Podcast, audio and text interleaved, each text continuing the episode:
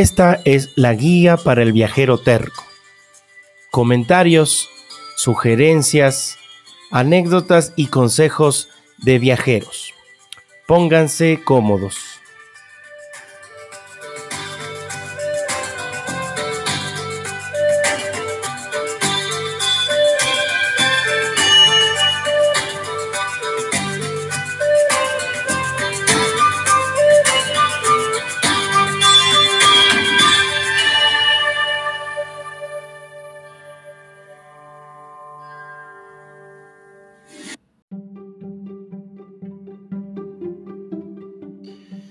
Hola, hola viajeros tercos, bienvenidos justamente al primer capítulo de mi primer relato que se llama Flirteando con la clandestinidad. Gran parte de este relato lo escribí en un tren desde Bitola hasta Skopje, en Macedonia. Aquel viaje duró 5 horas. Les recuerdo que me pueden encontrar en mis redes como jc.vayash, tanto en Instagram. Ahí van a ver fotos de este viaje y de muchos otros que he podido realizar alrededor del mundo. También en Twitter me pueden encontrar como jc.vayash y ahí espero sus comentarios, sus sugerencias. Cualquier tipo de sugerencia es bienvenida. Este podcast se llama Guía para el Viajero Terco y este es el primer capítulo de mi primer relato. Sentados frente al capitán de policía de ese puesto fronterizo, nerviosos y confundidos esperando nuestro arresto, recordábamos con Laura un programa en uno de los canales de cable que se llama Preso en el extranjero. En él se describen historias de viajeros que terminan encarcelados en países que no son los suyos y todas las penurias que ellos pasan. A veces se trata de malos entendidos, pero en la mayoría de los casos los detenidos son encontrados culpables por estar involucrados con drogas o en negocios turbios. Nosotros no consumíamos drogas, tampoco andábamos metidos en temas fraudulentos, sin embargo, nuestra historia podría aparecer en uno de estos capítulos.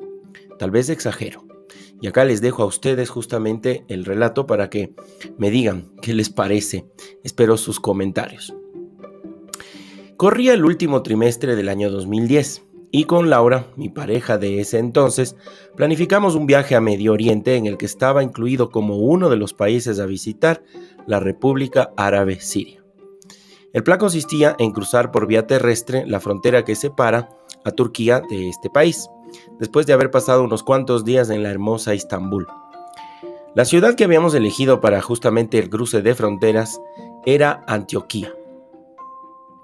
Antioquía es una de las ciudades turcas más importantes de la antigüedad. Fue locación clave en la época de las cruzadas e importantísima en la historia de la construcción del catolicismo moderno del que conocemos ahora. También fue estratégica para la ruta de la seda. En la actualidad, su fama es más bien triste, puesto que parte del contrabando de piezas de arte y esculturas antiguas que sale de Siria a Turquía rumbo a Bulgaria y posteriormente a Europa cruza por esta ciudad. Inescrupulosos millonarios europeos generaron este jugoso y tentador mercado, y además con este fraudulento negocio se financia el grupo revolucionario denominado Estado Islámico, o se financiaba hasta cuando existía, ahora prácticamente está destruido. En el papel la planificación era muy correcta, nada tenía por qué salir mal. Veníamos haciendo todo dentro de lo previsto y hasta el día del viaje entre Estambul y Antakya, que es como se dice Antioquía en turco, el plan marcaba a la perfección. Sin embargo, esa mañana el vuelo entre las dos ciudades tuvo un pequeño retraso debido a una importantísima nevada en el sur de Turquía, por lo que llegamos tarde a nuestro destino. Aún sentados en el avión, esperando por descender de él, miramos nuestros relojes y calculamos que el bus en el que íbamos a cruzar la frontera ya habría salido. Así es que apenas dejamos del Hatay Havalimanı, que es como se dice aeropuerto de Antioquía en turco, tomamos un taxi. Nos apresuramos a acomodar nuestros equipajes en su cajuela y en nuestro precario turco, digamos que hablábamos algo de turco, le pedimos de favor al conductor que en lugar de dirigirse al otogar, otogar es como se dice estación de buses en turco otra vez. En lugar de llevarnos al otogar, nos llevará a la ruta que hacen los buses en su camino hacia Alepo, en Siria. Nosotros entendíamos que hacía pocos minutos nuestro transporte había empezado su trayecto. Pues bueno, se ve que nuestra fluida explicación fue claramente recibida por el conductor, a base de señas, imagínense. porque en poco tiempo ya estábamos detrás del autobús en medio de la ruta, buscando la manera de adelantarlo y detenerlo. Mientras el taxista hacía sus maniobras, yo sufría en completo silencio, y no por la desprolijidad del turco al manejar, sino porque yo iba calculando el valor al que ascendería aquella carrera. Recordemos la fama que tienen los conductores de taxis en todo el mundo y especialmente en Medio Oriente. Pero al final lo logramos. Conseguimos detener el autobús y explicarle al chofer el porqué de nuestras maromas. Le pedimos que nos dejara subir al vehículo y en medio de todo lidiamos con el taxista, quien seguramente hasta el día de hoy se sigue reprochando por aquel pago que él consideró injusto. Tomamos nuestros asientos y recuperamos el aliento. Sabíamos que el viaje sería de aproximadamente 4 horas, de las cuales 2 se hacía en Turquía y 2 se hacía en Siria, con el paso fronterizo en el medio. Sentados en el autobús, tuvimos tiempo para recordar cómo es que habíamos llegado hasta ahí. La idea se construyó alrededor de 2 circunstancias que ahora se las cuento. En una de las pocas reuniones sociales a las que asistíamos con Laura, nos enteramos que una amiga, quien había sido mi compañera en la universidad, estaba por mudarse a Damasco por motivos laborales.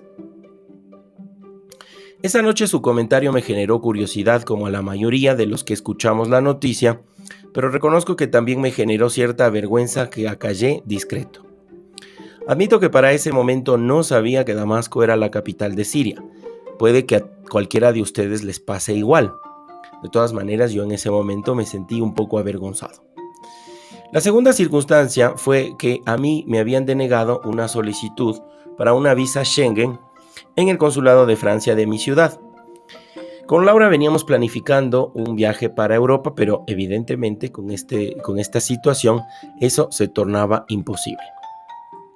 Así es que les puedo decir que estos 2 eventos marcaron algo importante en mi vida y aquello fue para siempre. Desde la cena esa en la que no reconocí mi desconocimiento, nació en mí una obsesión que tengo hasta ahora de aprender y de visitar las capitales de los casi 200 países reconocidos alrededor de la Tierra. Por otro lado, la negativa del consulado galo cambió para siempre mi perspectiva del mundo, porque hizo que averiguara en las escasas fuentes de internet que había en aquella época la lista de países a los que podía acceder yo con mi pasaporte de mi nacionalidad sin necesidad de postular para una visa. No quería problemas. En pocas palabras, estas 2 cosas abrieron mi visión del mundo. Al revisar esa lista de las que les menciono, en la que están los países que no piden visa para mi nacionalidad, hubo un país en particular que saltó varias veces instantáneamente a mis ojos, y era Turquía. Así es que así empezó nuestra planificación. Todo había nacido de una tibia propuesta, una charla, digamos, casi anecdótica, pero en pocos días ya estábamos investigando detalles para nuestra próxima aventura. Por mi parte, yo me di el trabajo de llamar a los 5 consulados de los 5 países que teníamos planificado visitar. Estos eran Turquía, Jordania, Siria, Israel y Egipto. Y ahí descubrí que 2 de ellos tenían acuerdos con nuestros países. Hablo del de Laura y el mío. Estos acuerdos consistían en 60 o a veces 90 días libres para turismo. Genial. Otros 2 países solicitaban un tipo de sello en el pasaporte, algo que se parecía a una visa, pero que en realidad era mucho más sencillo de conseguir y que de hecho cuando los fuimos a obtener fue solo mero trámite. Con esto solo quedaba pendiente la autorización para la República Árabe Siria. Ya les había dicho que en esta época internet era todavía incipiente. Lo que conocemos ahora como Mr. Google no se convertía en una fuente inequívoca de consulta, por lo que el método con el que uno contaba para informarse era escudriñar en libros de viajes, conversar con gente que conociera el destino, es decir, que lo hubiera visitado realmente y que le pudiera contar a uno un poco de sus anécdotas. Imagínense cuántas personas pude haber encontrado con esas características. Pero bueno, cuando llamé al consulado sirio que correspondía a mi región, me atendió una funcionaria quien me comentó que lastimosamente no podría ayudarnos con ningún trámite, ya que el cónsul había fallecido hacía unos días, y me dijo que tomaría tiempo nombrar uno nuevo. La buena noticia, nos dijo, era que de hecho no necesitábamos visa alguna. Pierda cuidado, Los ciudadanos de las dos nacionalidades, se refería a la de Laura y a la mía, pueden visitar el país en calidad de turistas por un máximo de 30 días, remató. Como era de esperarse, yo busqué corroborar esta información charlando con mi ex compañera de aulas.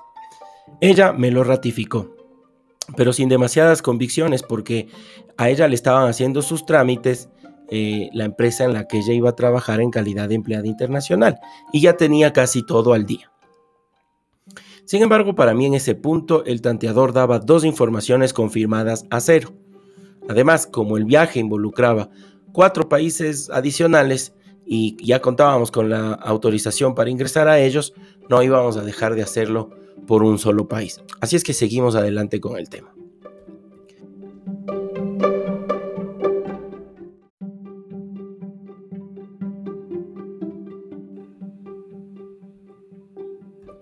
Pero ¿qué les parece si volvemos a ese autobús en esa ruta al sur de Turquía? La comodidad de la unidad llamó nuestra atención. Uno tiene ese prejuicio reincidente de creer que la modernidad solo existe en ciertas partes promocionadas del mundo, pero estábamos descubriendo que eso no siempre es así. Los asientos eran cómodos, el conductor muy amable y la música hasta ahora es para mí como un enigma que llama mi atención. Simplemente es como el soundtrack de toda experiencia, y esa no podía ser la excepción. Pueden ustedes ahora elegir un tema en turco o en árabe, respetando obviamente las diferencias, y hacer que se repita varias veces mientras leen estas líneas o lo escuchan el podcast, y así empezarán a sentir lo que sentíamos nosotros.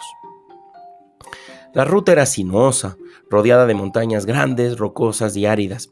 Empezaba a caer la tarde, el cielo estaba nublado y oscuro, y se escuchaba una tenue llovizna. A nosotros nos invadía la emoción porque estábamos dejando un país y empezábamos a entrar en uno nuevo. Nos sentíamos unos viajeros profesionales. A pesar de esa emoción, creo que en un punto del viaje me dormí, o al menos hice un amago. Después de casi 2 horas de trayecto, el autobús se detuvo al llegar a un enorme galpón blanco con varias vías que lo atravesaban en sentidos opuestos. Calculé 4 de cada lado. Algunas de estas vías eran más anchas que otras, diseñadas especialmente para camiones, autobuses y trailers con contenedores.